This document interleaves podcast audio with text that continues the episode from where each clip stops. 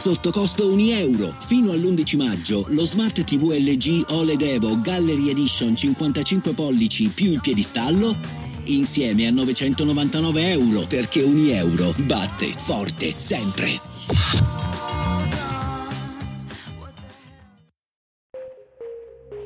Forse non lo sapete, ma Satana è fra di noi.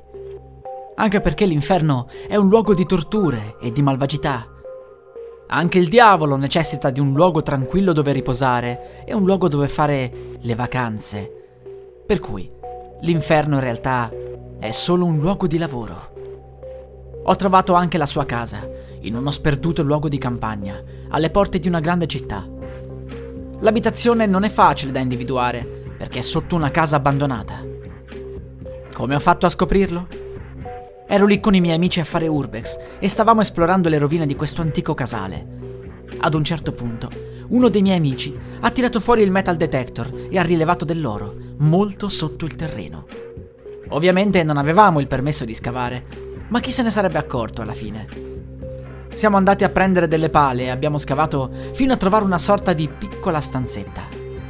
Era piena di borse con monete d'oro. E non era finita lì. La stanzetta comunicava con un corridoio. Abbiamo usato le torce e siamo arrivati a scoprire numerose altre stanze. C'era un'altra casa là sotto, ma non aveva finestre o porte. Sembrava costruita per non avere accessi esterni, ma da qualche parte il proprietario doveva entrare. C'era una botola nel corridoio. Dalle decorazioni sembrava quella la porta. La aprimmo. Sotto c'era un buco profondissimo, sembrava senza fondo. Cercando nelle varie stanze, abbiamo trovato degli strani libri. Ne abbiamo presi un paio e li abbiamo portati ad un esperto. Lui ci ha guardato e ci ha detto: Dove li avete trovati? Sono tomi antichissimi che parlano del diavolo e del regno degli inferi. Ovviamente non abbiamo detto nulla, ma le nostre indagini non erano ancora finite. Avevamo pensato che fosse una sorta di luogo segreto per un qualche tipo di antica setta, ma quello che avremmo trovato in seguito ci avrebbe fatto ricredere. Diverse stanze erano chiuse a chiave, l'edificio nascosto non sembrava essere abbandonato. C'era uno strano letto e un armadio enorme. Abbiamo provato ad aprirlo e dentro abbiamo trovato delle pellicce di animali, o meglio, sembravano animali. Poi è accaduto. È stato tutto così veloce. Abbiamo sentito un rumore provenire dalla botola. Non abbiamo fatto in tempo a fare nulla, che abbiamo visto uscire lui, il diavolo in persona. Era una figura umanoide con le corna e gli occhi rossi. Non appena ci ha visto, ha cambiato forma ed è diventato umano. Poi ha detto: Che peccato, ormai mi avete visto. Come siete entrati in casa mia? Sapete che posto è questo? C'era qualcosa dentro di noi che ci impediva di mentire. Era come se stesse utilizzando i suoi poteri per farci parlare. Gli abbiamo raccontato tutto e ci aspettavamo che si arrabbiasse. Ma lui era il principe delle tenebre e del peccato. Il nostro furto ed intrusione era per lui qualcosa di intrigante. E così ci disse che quella era la sua casa e che dalla botola si accedeva all'inferno.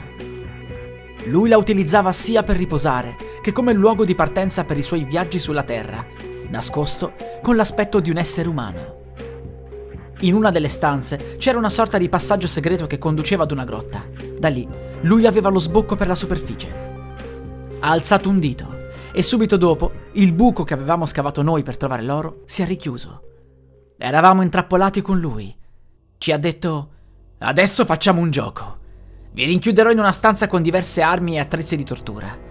Uno solo di voi potrà uscire vivo, gli altri verranno con me all'inferno.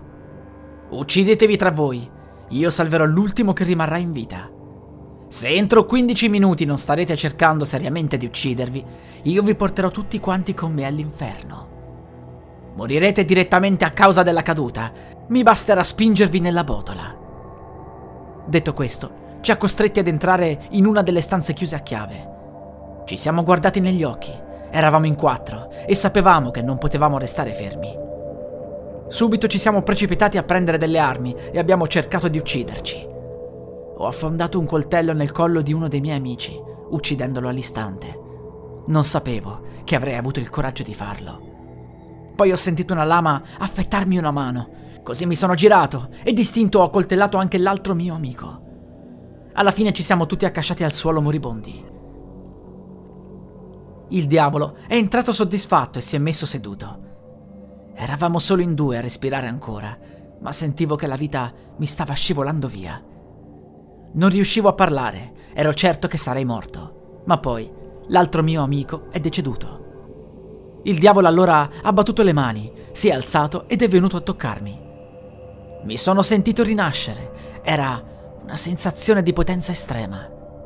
Mi ha aperto la porta per la grotta e mi ha detto Vai fino in fondo, ti troverai nella grotta, se riuscirai ad uscire sarai libero. Torna nella mia casa o mostrala a qualcuno e morirai. Non me lo sono fatto ripetere due volte. Una volta raggiunta la grotta, ho usato la torcia del cellulare per muovermi. Non è stato difficile trovare l'uscita. Lì ho dovuto fare attenzione per scendere dalla collina, ma alla fine ce l'avevo fatta. Ho detto alla polizia che i miei amici erano scomparsi, ma non ho parlato di quella zona. Li ho depistati, ho fatto credere loro che avevamo fatto urbex da tutt'altra parte. Non volevo che ci fosse anche solo una piccola possibilità che trovassero la casa di Satana. Lui poi se la sarebbe presa con me. Da allora non ho più l'asma e nessuna delle mie vecchie patologie. Non solo mi ha totalmente rigenerato, mi ha reso una persona nuova e in salute. Mi chiedo che fine farà la mia anima dopo la morte. Andrò da lui? Oppure no? Cerco di non pensarci e di convivere con quello che ho fatto. La musica utilizzata è in Creative Commons by audionautics.com.